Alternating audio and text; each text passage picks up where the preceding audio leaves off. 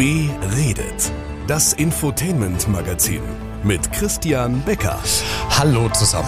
1600 Euro, das wären circa 53 Hotdog-Pakete bei Ikea, ein All-Inclusive-Urlaub auf Mallorca in der Nebensaison, 10 Jahre bezahlter Mitgliedsbeitrag bei meiner Podcast-Hosting-Plattform oder aber ein Interview für eine neue Podcast-Folge. Genau.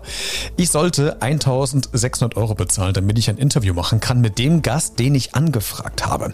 Das klingt völlig verrückt und da müssen wir drüber sprechen, finde ich. Das ist nämlich leider kein Einzelfall, wenn man Personen für Produktion anfragt, dass die bezahlt werden wollen. Jetzt stellt sich nur die Frage, ist das Ganze legitim oder doch vielleicht eine Abzocke? Die ganze Story gibt's jetzt. Fakten auf den Punkt gebracht. Mit Infos, Gästen und Analysen. Für dich. Das gibt es in dieser Folge. Okay, lass uns von vorne anfangen. Ich nehme mich heute mal mit hinter die Kulissen einer Podcast-Folgenproduktion. Meine ersten Schritte sind im Netz oder auf der Straße Augen und Ohren offen zu halten nach Themen, die äh, ich spannend finde und im besten Fall du ja auch. Und dann gibt es jetzt zwei Möglichkeiten, nämlich auf dieser Straße abzubiegen. Entweder den ersten Weg nach links, ich schreibe die Person direkt an, oder aber nach rechts, es gibt ein Management, mit dem man quasi in Kontakt tritt. Wenn man nach rechts geht, also Weg Nummer zwei geht ähm, und das Management an anschreibt, ist es meistens ja dann erforderlich, wenn es um Personen des öffentlichen Lebens geht. Da kommt man ja so einfach eher selten ran. Das ist auch völlig okay. Und ich kann dir sagen, dass ich schon so einiges an Kommunikation mit Managements von Personen erlebt habe, von super freundlich und zuvorkommend bemüht bis kaltschnäuzig und herablassend egoistisch. Ich glaube, alle, die selbst Podcasts produzieren und Gäste anfragen, wissen wahrscheinlich, was ich meine und können das in gewisser Art und Weise vielleicht nachvollziehen. Muss man leben in der Branche. Kann ich auch. Was ich allerdings nicht kann, sind völligst übertriebene Forderungen, wie zuletzt in diesem Fall passiert. Allerdings stecke ich da tatsächlich in der Zwickmühle beziehungsweise steckte. Den Herrn, den ich für ein Gespräch über Tier- und Artenschutz angeschrieben habe, also das Management, hat auf Social Media eine Reichweite im zweistelligen Millionenbereich. Instagram und TikTok. Weit mehr als 10 Millionen. Also, dieser Herr ist ausgelegt darauf, im Netz präsent zu sein mit seinen Videos und 100 Millionenfachen Klicks, die natürlich auch Geld generieren und Kooperationspartner abwerfen und im besten Fall natürlich auch Geldgeber generieren. Er kümmert sich um Wildtiere, was natürlich lobenswert ist. Und das geforderte Geld sollte ich spenden, um seine äh, Organisation zu supporten und die Arbeit mit den wilden Tieren zu unterstützen. Würde ich ja tendenziell machen bis ich die Summe genannt bekommen habe, die ich spenden sollte, um überhaupt ein Gespräch aufzeichnen zu dürfen.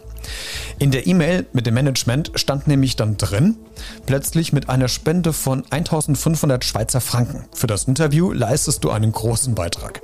Der Umrechnungskurs zum Tage der Produktion dieses Videos bzw. dieser Folge betrug dann in etwa über 1600 Euro. Das ist mir dann doch etwas zu viel und da ist mir das Gesicht etwas entglitten, muss ich ganz ehrlich sagen. Für rund 20 Minuten, was so eine Durchschnitts-Podcast-Folgenlänge hat, macht das einen Minutenpreis von rund 80 Euro. Das ist irgendwie heftig. Ich habe dann wirklich verärgert zurückgeschrieben, dass ich diese Forderung als völlig überzogen und dreist erlebe und äh, mein Interesse an dem Herrn damit äh, zurückziehe.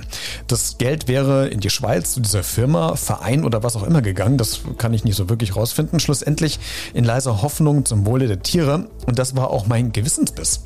Was macht man jetzt? Ich meine, 1600 Euro für 20 Minuten werde ich nicht bezahlen. Aber wenn es jetzt ein anderer Betrag gewesen wäre, ein Fuffi 60, 70, 80 Euro wäre ich ja noch mitgegangen vielleicht. Aber 1600 Euro, völlig überzogen.